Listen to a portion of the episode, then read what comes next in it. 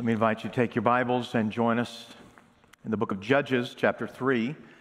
Judges, chapter 3. We'll begin reading in a moment in verse 7, Judges 3 7. If I were to ask you, what is the biggest threat to your faithfulness to God? If you interview the culture, the culture would say it is the problem of suffering. In other words, the reason why people don't follow God is because their life is hard and they associate God with goodness or love or tenderness or mercy or all these things. And if God is all of that, then why is my life hard? So the culture would say that the biggest threat to your following God is the fact that life is broken or hard, and therefore that negates any motivation you might have to follow God because God is not good. That's what the culture would say. You might be tempted to join the culture in that opinion and say, well, the hardest thing about following God is also, the fact that God is often not good from where I sit. But I would tell you that the Bible doesn't agree with that.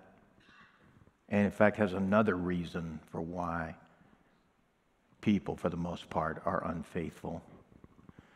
And that is because God has blessed them so much that they forget the one who gave them all of this. It's pretty much the story of the book of Judges.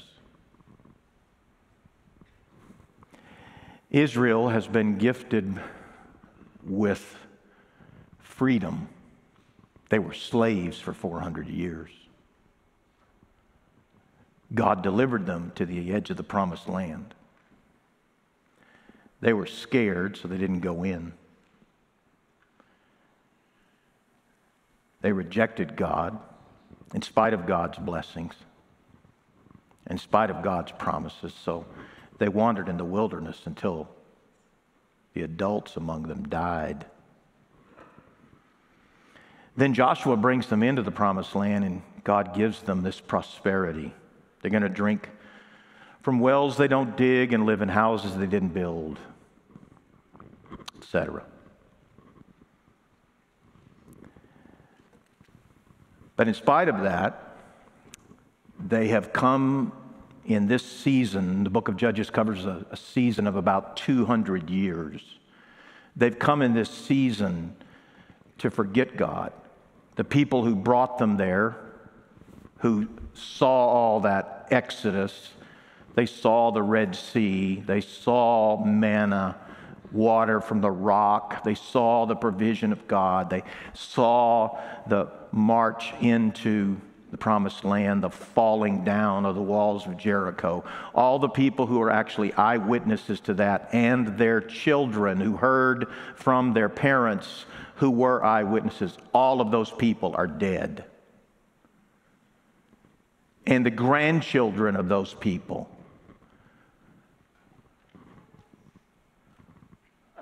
have forgotten. That's the problem with grandchildren, isn't it? They don't know what you know. They've never seen what you've seen. They've never felt what you've felt. You wish they knew and felt what you know and feel, but they don't unless you give it to them, unless you bang it, bang that drum day after day after day after day, I promise you, your grandchildren will forget the lessons you've learned. They will. And they did. And we come now to the book of Judges, and there is no king in Israel. So, as we're going to see by the time they get to the end of the book, the people did whatever they wanted. If there's no law, if there's no leader, if there's no purpose, we're all just sort of wandering around aimlessly, just sort of moistening our finger and hold it in the air and say, I wonder which way the wind's blowing. What am I going to do today? Who am I going to live for today? What's the purpose and meaning of life? This aimless wandering through life will always lead you away from God. So, what you have in the book of Judges is this profound prosperity houses, entire cities that are just handed to these people. And they forget God. They just forget God. Moses warns them of this, coincidentally, in Deuteronomy chapter 8. You don't have to turn there, I'll just read beginning in verse 11, Deuteronomy 8 11.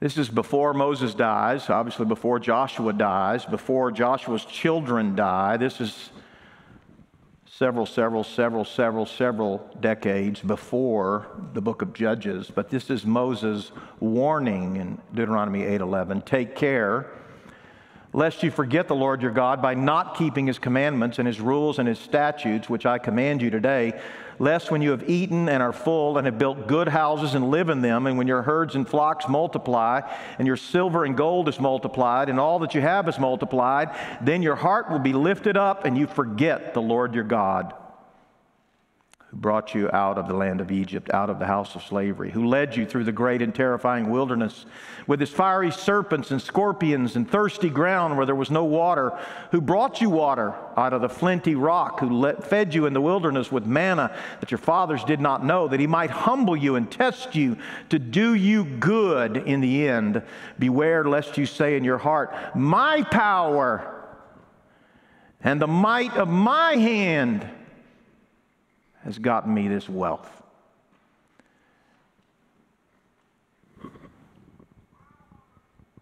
If there's a verse that better describes the contemporary circumstance that we live in, I'm not sure where it is.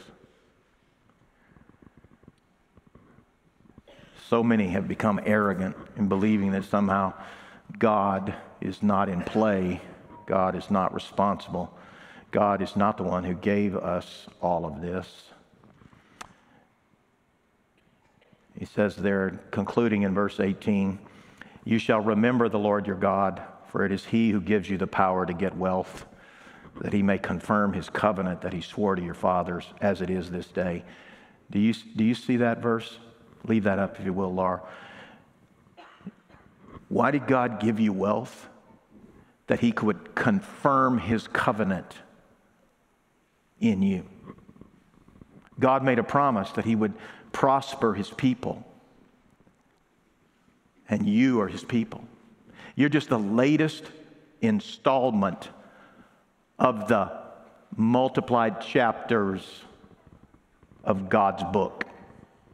You're just the latest chapter.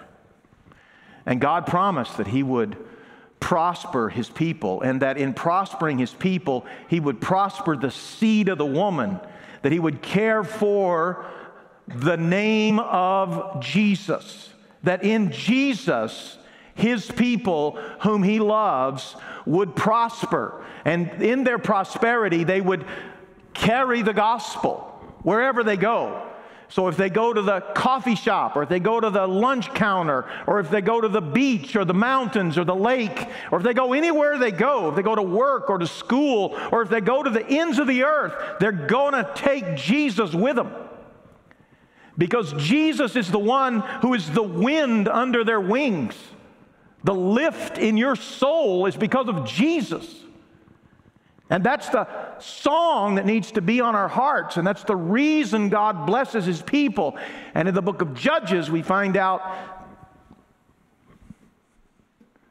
that in spite of all of the kindness of God and giving them the power to, to have stuff, they forget God. So the question is when you read the book of Judges, it is just, it is just this I, I use this analogy. It's, a, it's, if you will, it is a spiraling downward. We're going to read today about the first judge. He has a very strange name. We never heard this guy's name in our lives. Othniel. Othniel. None of you have children named Othniel. Pretty sure. Or grandchildren. I'm pretty sure you don't have dogs and cats named Othniel. Othniel. What? He's the first judge. And we're going to find this story of Othniel. Well, listen, in the book of Judges, he's the best. He's the best one. And the rest of them, increasingly, all the way down to Samson, who's the last one, are increasingly worse. This thing for 200 years is going to go from bad to worse. And the only hope that they have is the only hope we have. It turns out that the question that begs asking is what is God going to do with these rebellious people? How is God going to fix this? Or to use language that we're all familiar with, how is God going to save these people? Well, in a, in a if you will, a, a temporal way, God is going to raise up a judge. Remember, a judge here is not a judicial guy, he's a military guy. They're, they're all going to use weapons, but all their weapons are different. Some of them use what we would call regular warfare, and some of them, like Gideon, are not going to use regular warfare at all. In fact, God's going to make sure that He doesn't use any of that. He's going to break pots, literally. Listen to me break pots. That's how you're going to win. Break pots. So these are military people, they're judges who have been raised up. How will God save them? Well, there is a lesson in the way God saves them for us in the manner in which God intends to save us. So that's why we're studying the book of Judges today and over the next several weeks. So there's the question how will God save us?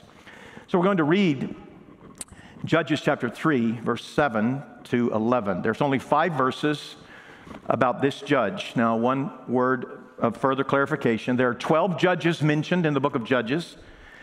12. Six of them are, giving, are given at least five verses.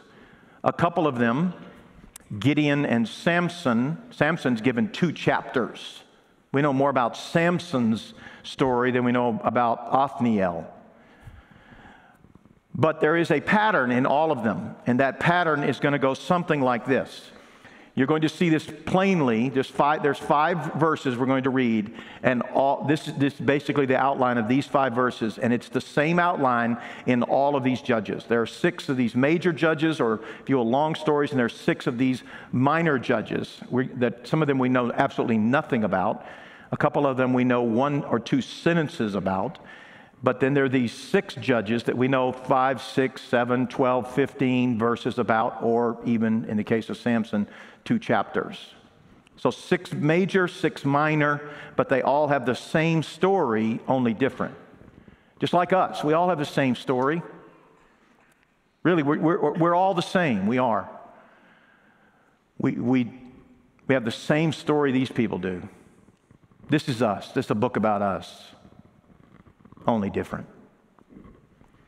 So, what you're going to find is that you'll see this as we read that God identifies that the people have forgotten God. We call it sin, you can call it apostasy, you can call it idolatry, you can call it worldliness, you can call it whatever you want. It's, it's, it's essentially unbelief.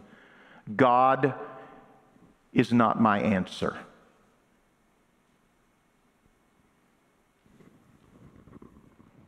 Sort of the biggest threat to the church today is the voice of the culture in our ear that says God is a lie or a liar. And that whole religion thing, that whole sacrificial living, denying self, take up your cross and follow me story is bogus. That's the voice of the culture in your ear. And if you believe that, then you're more prevalent in the book of Judges than you thought.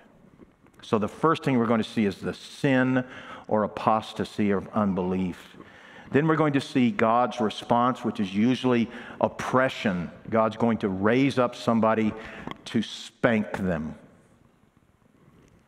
Then we're going to see some aspect of crying out Uh, in the New Testament terminology, we might use the word repentance. There's some big dialogue in, amongst Bible interpreters of whether or not this is true repentance. The good news of this book is that even if this is not what we would call true believing repentance, God is merciful just because they cry out, because God is pitiful toward his people. Think of that. God is pitiful toward his people. I was reminded of that this week. I was talking with a pastor friend who was here for our pastor's conference we hosted this week, and we've been, we were talking about the kindness and mercy of God, and we were reminded that God told Abraham that he needed to get Lot out of Sodom because God is going to kill all the people of Sodom and Gomorrah. And you'll remember Abraham began to pray, God, if there be 50 righteous people in Sodom, will you spare the city? You'll recall in Genesis, the Bible says God said, Yes, I will. I will spare the entire city if there's but 50 righteous people. And you remember Abraham began to keep winding that number down. 40, how about 40? You, you give me 50, how about 40? Abraham becomes a bit of an auctioneer in his prayer. How about 40? Yeah, okay. 30, yeah, 30, 30. How about 20? Yeah, how about, how about 10? If there's 10 righteous people in Sodom, will you spare the city?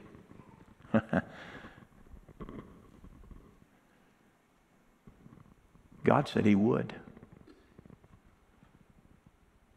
He would. You know, I hear people say all the time, you know, America deserves the judgment of God. Be careful, friend. The good news of the mercy of God is that he was willing to spare Sodom and Gomorrah if there had been 10 righteous people. God is more merciful than you know. He is more merciful than you think.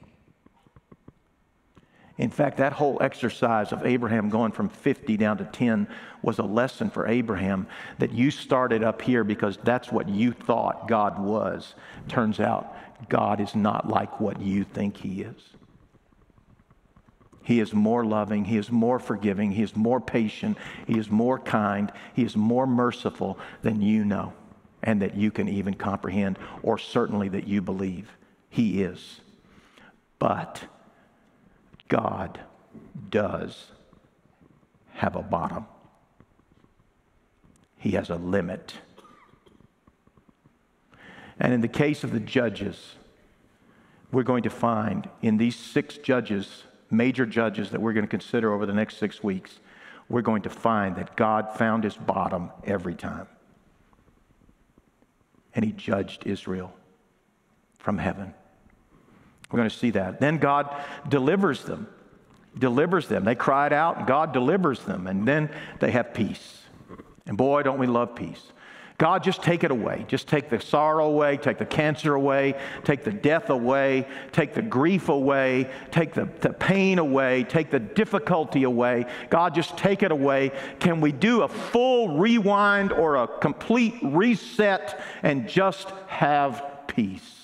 The answer is yes, friend, you can.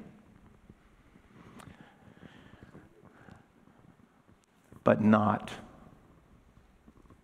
in the way most people think. Do you want to live in a world where there is no more death and dying? Well, that day's coming, but it's not here. We've been called to walk through a minefield, if you will, a battlefield. And everywhere we look, there is sorrow. That's the nature of life. We just want some rest and some peace. And God gives us these moments of peace, moments of respite, moments of comfort, but they, they don't last in this life because our enemy is coming again. He's coming again at us. He's, he, he's mounting a counteroffensive, and he does it in ways we least expect it.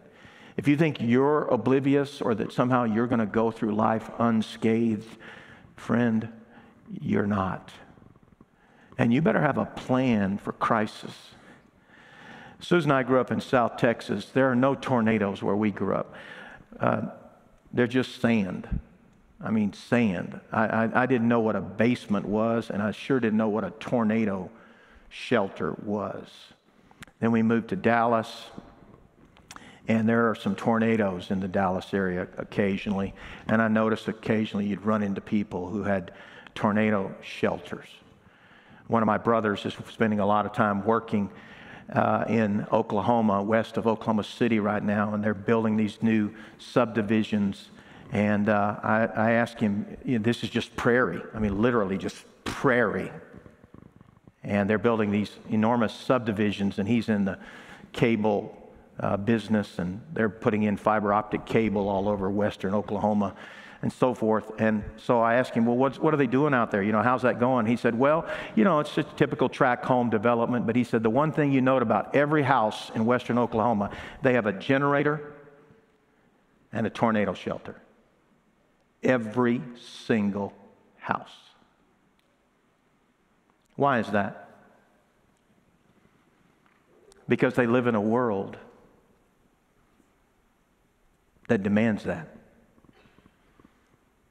So I want to ask you the question what kind of world do you live in?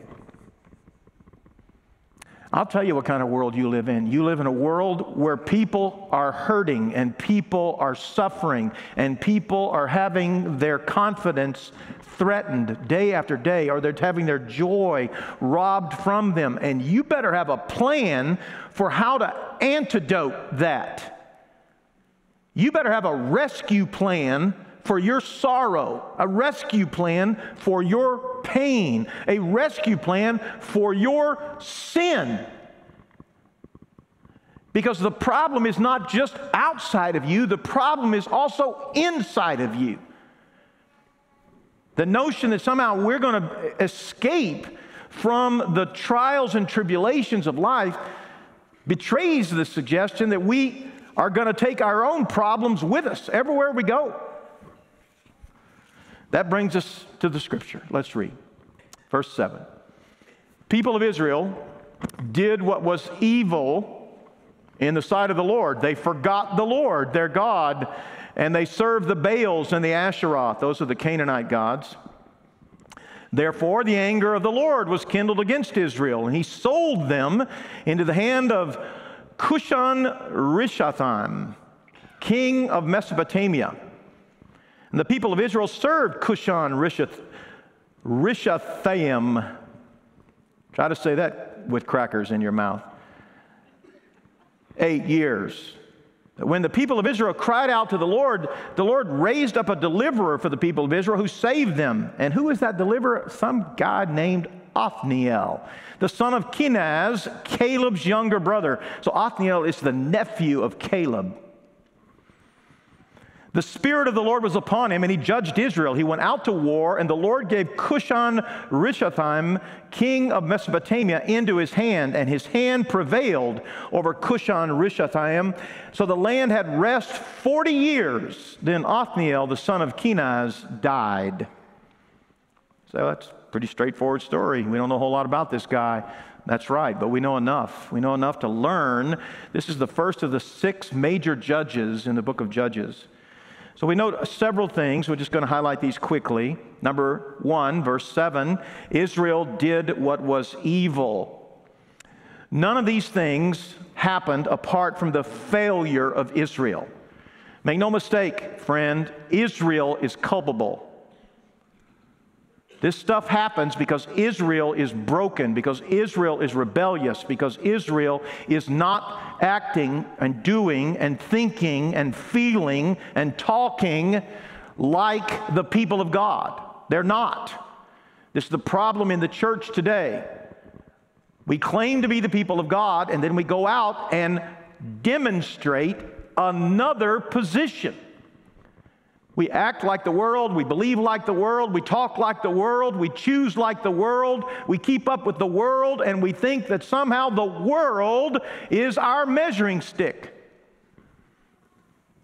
Israel did what was evil, and notice quick, quick, quickly, he says, they did what was evil in the sight of the Lord, they forgot.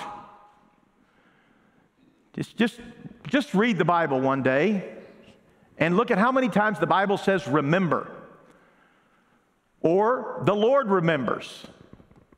Just, just, just look at the word remember. How many times does it show up? A lot.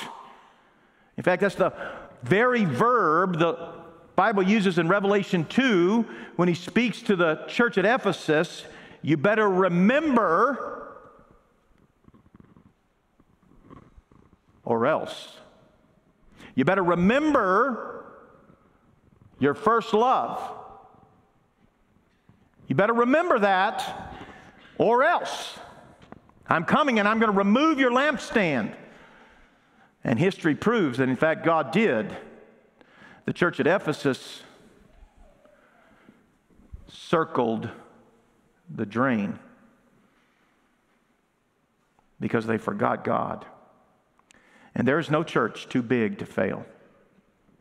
There is no family too big to fail. There is no person in this room or watching via live stream today that is oblivious to sin. You can fail, and you do fail in ways that you don't want the rest of us to know. But God knows. But let us not forget God. In the midst of that, let us cry out to God. So, quickly, let me say in this case, this is a recurring forgetfulness. This is an, a, even an abandonment of God.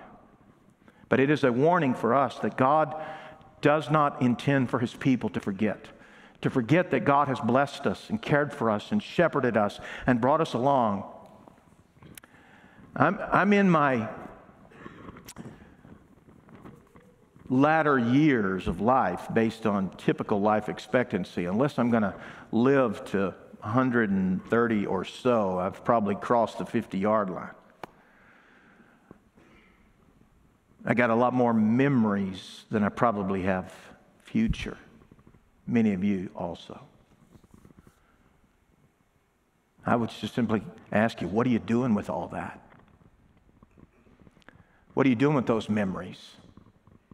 What are you doing with those experiences?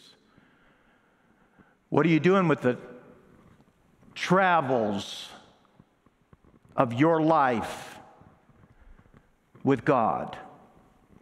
What are you doing with those lessons, with those principles, with those truths? Are they the foundation of your life? Are they the bedrock of your life?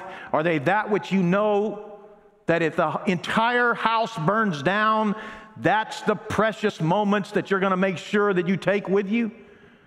I hope so. I surely hope so. Don't do what Israel did. They forgot and they did what was evil. They jettisoned God. At the end of the day, these are the things I need, and God is over here. He's not part of the things I need. They forgot. Notice in verse 8, God brought judgment or oppression, and the anger of the Lord was kindled against Israel. Trust me, you don't want to fight God. I don't like your chances. You say, Well, I'm just going to hate God. Well, I don't like that strategy either. That's like hating somebody and wishing they got cancer, but instead bringing cancer on yourself. How does you getting cancer hurt anybody else whom you're mad at or bitter toward, etc.? It's not, it's not, it's not the solution. In, in this case, they, God brought judgment or oppression he brought discipline. There's a word that gets misunderstood. I, I, I, think the contemporary mind, particularly outside of the church, believes that God is just this heavenly hatchet and he just, just can't wait to drop the hatchet on us and, and mangle our lives and destroy our lives and, and tear us up and cut us into pieces and so forth. In fact, the Bible has quite the opposite opinion of God. And as a Christian, you better make sure you have the opposite opinion because you're going to live in the world where you're going to have to contend with your own discipline, your own receiving of discipline, as well as looking at others and trying to be a, if you will, an advisor or counselor to them. The Lord disciplines us. Consider these words in Hebrews 12, uh, verse 5. Hebrews 12, 5. Have you forgotten? the exhortation that addresses you as sons. He quotes here from Proverbs in the book of Job My son, do not regard lightly the discipline of the Lord, nor be weary when reproved by him, for the Lord disciplines the one he loves, chastises every son whom he receives. It is for discipline that you have to endure. God is treating you as sons. For what son is there whom his father does not discipline? If you're left without discipline in which all have participated, then you are illegitimate children and not sons. You are not my son. Susan and I have three girls, and we don't have any sons. But the principle is the same. We have three. We don't have four. We don't have five. We don't have 25. We have three. So we have the responsibility to discipline three growing up, but nobody else. We couldn't come to church and say, I'm going to bring my long wooden spoon because I've got to discipline some kid in Sunday school. We don't do that. We're not going to do that. We never have done that. We're not going to do that. You don't walk around looking to discipline somebody else's child. You wish they would hurry up and do it. But that's not your job. But it is your job to discipline your own child some way. And there's all manner of ways to discipline. I'm not suggesting that there, there is any one way, but the point is if you love your child, you will not let them persist in disobedience. You will get in their face and say, What is going on here? I'm in a position to make your life miserable. Why does God bring judgment or oppression or discipline? Because He loves. That's the point He's making. Verse uh, 10, Hebrews 12, for they disciplined us for a short time as it seemed best to them, but He, God, disciplines us for our good that we may share His holiness. In other words, He does all this because He loves us. What is God doing in Israel? He's loving them. You say, well, it doesn't feel like love. God's turning them over to Cushan Rishathaim. By the way, the phrase Rishathaim means double something. and There's a big debate over exactly what it means, but Mesopotamia is the land between the Tigris and the Euphrates, ancient Iraq. So he is the king of Mesopotamia. So he is in this case, most commentators would say that that name means double evil, double, double sorrow. He is the king from the double rivers who is the king of double sorrow. Maybe that's a play on words, but the point, of course, is he's not just real bad, he's double bad. It's a bad man. God brought discipline through a very bad man. That bugs people as well. Stay tuned for news here. There's a third thing we see here. This is a pattern. Verse 9, and Israel cried out. Israel cried out. Now, it could be they are repenting. It could be they're just crying out. They're just, woe is me. What's, what's the fix? What's the solution? It's just running around in a bunch of hand wringing behaviors. We see that in our country. Every now and then there is some natural disaster or some great calamity. Uh, harken back to anything that's on your mind right now, and you'll remember that there's an awful lot of hand wringing. The media comes together and says, Oh, what's the purpose of this? And they'll bring in a talking head, and they'll bring in a clergyman, and they'll bring in a so called sociologist or counselor or whatever, and everybody pools their opinions, and we're supposed to be comforted by that. I've found that uncertainty doesn't really help my comfort. Well, you know, that guy thinks it's this, or that guy thinks it's that, or those people over there, they say it's that. What am I to do? How am I to find rest or peace? Well, at the end of the day, we cry out because we need and want peace desperately. In this case, verse 10, the scripture says, He brought a deliverer Spirit of the Lord was upon Othniel, the son of Kenaz, Caleb's younger brother. He judged Israel. He went out to war, and the Lord gave old double trouble, Cushan Rishathaim, the man from Double Rivers. I always want to call him Snowy River, but I'm going to going to move along here. The Lord gave Cushan into his hand, and his hand prevailed. We don't know any of the details. We're going to know the details when we get to Gideon and Samson, but we don't know the details here. This is the Cliff Notes version. Israel cried out, and the Lord raised up a deliverer. Now, what's significant about this deliverer? The scripture says the Spirit of the Lord was with him. In other words, what's really going on here? Well, it turns out that God wants to save his people, and he puts his Spirit upon a man, a man to serve God, a man to do the work. Now, this is another thing that challenges us because it bugs us that, first of all, God raises up evil to accomplish his will. If, if you struggle with that, I, I, I have a passage of scripture that will help you with that momentarily. But then we, then we want to say, well, it wasn't the Lord, it was just Othniel. Othniel is the guy. You know, Othniel is just, and we want to make Othniel the man of virtue. Now, he could have been a man of great virtue. We don't know any more about him than what we hear, read here. He's, he's the son of Caleb's younger brother. And we like Caleb. Caleb's a good guy. I bet that means he's, a, he's from good family. Me, he's probably a good guy. So the reason God used Othniel is because Othniel is such a good guy. Well, I'll tell you, it's a big leap between what the Bible says about Othniel to you determining that Othniel's a good guy, because that's not in there. Now, he might be, but he might not be, because some of these other people he's going to use are not good guys. Samson is no rock star. But God uses Samson, and in fact, the book of Hebrews brags on Samson. So stick around because six weeks from now, we're going to talk all about Samson, and some of you are going to have your world rocked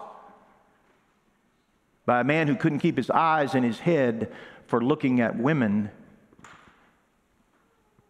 And God had his eyes gouged out and then used him to save Israel. Hmm. Bet you can't wait. it's going to be good. Othniel. What do we know about Othniel? Pretty much nothing. But we do know this the Spirit of the Lord was upon him. You see, the big deal in the Bible is not Othniel, the big deal in the Bible is the Lord. There's one hero, and he is the Lord. There's one power, and he is the Lord. There's one Savior, and He is the Lord. There is one who gives comfort, and He is the Lord. But the Lord uses people like Othniel to provide for that. Let me give you an illustration. There is a, a, difference between being the instrument and being the agent. And uh, I have my pen here, so let me pull out my pen.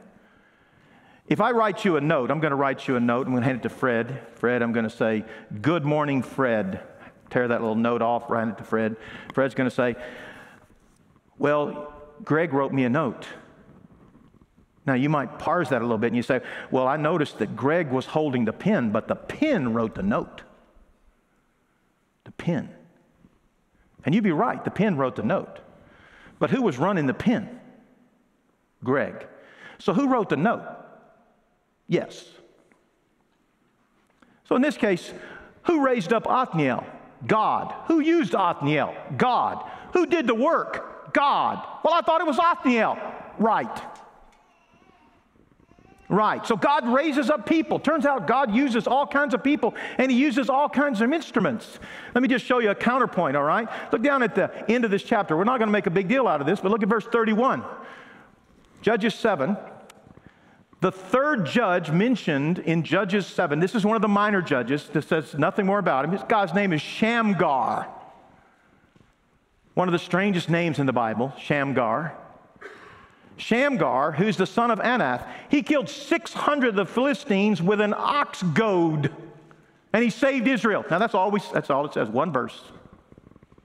Pastors can take that and turn that into, I mean, you can go 45 minutes on that. that I mean, that's low hanging fruit. But you know, Shamgar used an ox goad. Now, an ox goad is basically a stick to keep the ox, you know, moving along. It's a prod. Today we'd use a cattle prod, something like that. Well, this ox goad, how do you get the ox moving, functioning, staying on track in the rows and so forth? You goad him. So, an ox goad. Shamgar is a judge. He took an ox goad and he killed 600 Philistines. Now, there's no reference in Othniel's position uh, up in the first part of this chapter about an ox goad. How did Othniel kill the, the king of Mesopotamia? We don't know. It just says they went to war and he prevailed. But the theory is, of course, he just used sort of contemporary or conventional warfare. He just went to war. So they had the regular armament. Okay, that's one way. Uh, there's another way. It's like using an ox goad. We're going to get to Gideon, and he uses pots. He breaks pots. I'm going to use Samson. Turns out Samson's a one man wrecking crew, literally. And he just uses biceps, which is what every man prefers to do.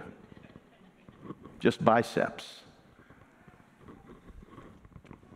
God can do it any way he wants, and he can do it with anybody he wants. And in this case, he uses Othniel. So, what is God doing in our world? He's using people like me and you, just regular people, everyday people that God intends to use for his glory. And he uses all kinds of tools or instruments. Sometimes he uses conventional instruments, and sometimes he uses non conventional instruments. Sometimes he uses our words, and sometimes he uses our biceps. But God always uses people to accomplish his will. God intends for people to be the influencers of people, the, if you will, the testifiers and the redeemers of people who, who say, Come away, warning, warning, warning, don't go over there. Stay away from that, come away from that. Let me help you now that you've burned yourself, now that you've, you've hurt yourself, now that you've cut yourself. Help, come over here and we will help bandage you up that's what God intends for us to be the instrument. The, the Lord raises up a deliverer who has the Spirit of the Lord on him. This salvation comes from God. The Bible makes no bones about it. Again, you don't have to turn there. You might want to make a reference. In Jeremiah 27, Jeremiah 27, the Bible says that God's going to do something similar. He's going to use Nebuchadnezzar chapter 5, verse 7. Uh, pardon me, chapter 27, verse 5. He says, It is I who by my great power and my outstretched arm have, shall say to your masters, uh, pardon me, who made the earth with the men and the animals that are on the earth, and I gave it to whomever seems right to me. Now I've given all these lands into the hand of Nebuchadnezzar, the king of Babylon, my servant. Now, do you know the story of Nebuchadnezzar? I mean, do you know the story of Babylon? You read the book of Revelation, and Babylon is bad. I mean, real bad, like totally bad. Like they're going to get it double, triple bad in the end. Everything that Babylon represents. Bab- Babylon is a synonym for bad in the Bible. And the Bible says that Nebuchadnezzar, the king of Babylon, is God's servant. Not because he's a believer, but because he is an instrument that the Lord intends to use. And what does he intend to do? He's going to bring oppression or judgment or discipline upon his people, and he's going to eventually take his people out of their country, the country he just gave them in the book of Joshua. He's going to take them out of that country, and they're going to go over there to Persia. To, to Nebuchadnezzar, to Babylon. They're going to go over there and they're going to be slaves. So, people like Daniel and Shadrach and Meshach and Abednego, they're deported they're taken away from their families and away from their homeland, and they never come back. Ever. They die over there. And God is doing all of that through the hands of Nebuchadnezzar. And you say, well, why would God use such an evil person? Because that's what God does. He uses whatever instrument he decides to use. Because his objective is the purity of his people.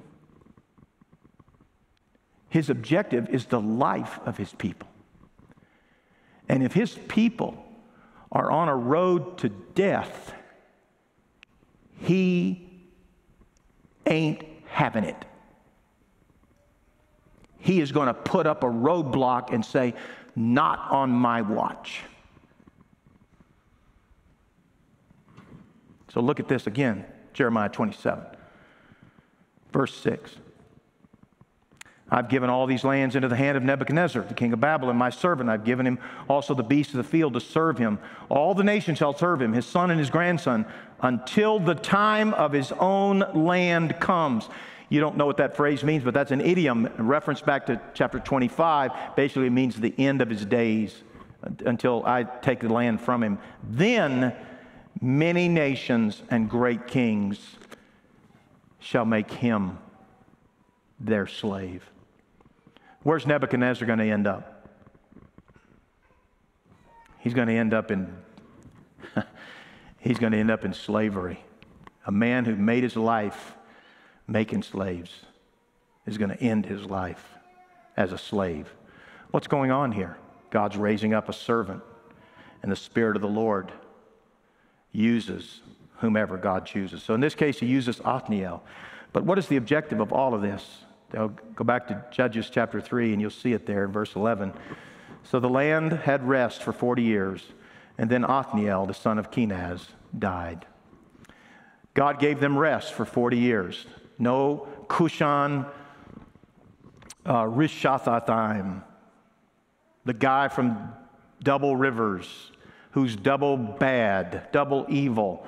That guy, he's gone. There's no oppression. The oppression of eight years was remedied by a judge named Othniel, and then Israel had peace for 40 years. The problem is that we don't know what to do with peace. We don't know what to do with prosperity. We don't know what to do with the blessings of the Lord, and we turn to worldliness and we turn to rebellion against God, and we forget. We do the very thing Moses told us not to do in Deuteronomy 8. Don't go across that river and forget God.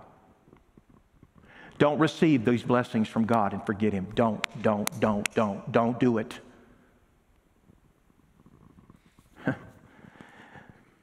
Where are you today, friend? Maybe you're here today and you say, Well, I haven't forgotten God. I'm pursuing Him. I'm following Him. I'm loving Him. I'm counting on God. Praise God. Maybe you're here today and that's not your story. Maybe, in fact, you have forgotten God. You say, Well, I haven't completely forgotten Him, right? Because none of us don't know who he is. We have all kinds of head knowledge, if you will, institutional knowledge about God. I know who God is and Jesus and the Holy Spirit and the Bible. I know Jerusalem, Israel, Egypt. I mean, I got all the deets. But do you know him? You really know him? If you found yourself drifting from God, you find yourself caught up in the world, and you, you find you find yourself not thinking about God much, not concerned about God much? What do you think about your sin? What do you think about your rebellion against God or your absenteeism from the things of God and for the following of God? Have you caught up a bunch of junk in your life that need to go? I would ask you to consider these things. What's going on in your life? Do you have a Savior? His name is not ultimately Othniel. Othniel is just the instrument, but the agent is God. Do you look to the God of gods who gives you his very son to take away your sin?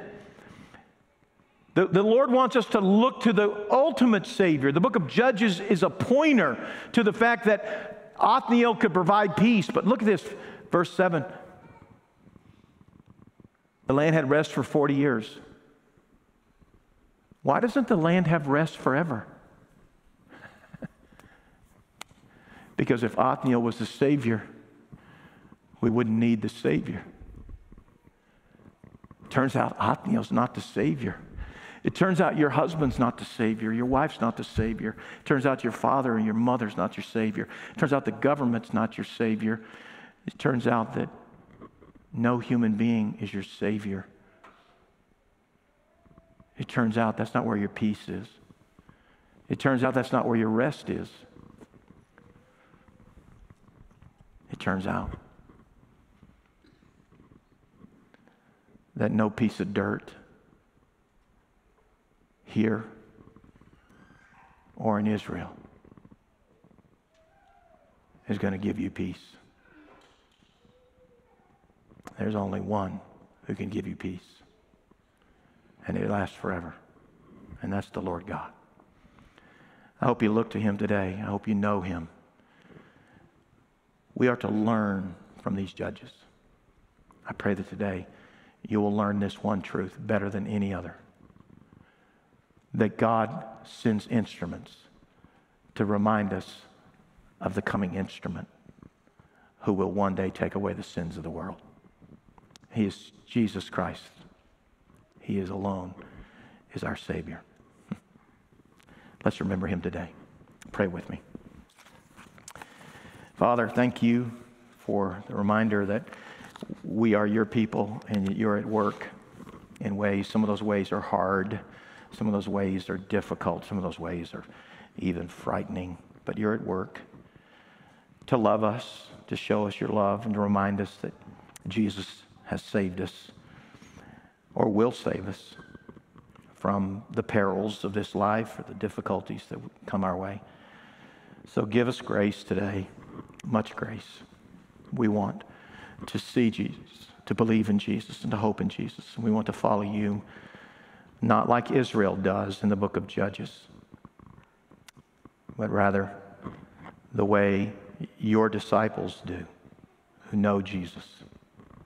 Give us grace to follow you more. For it's in Christ's name we ask it. Amen.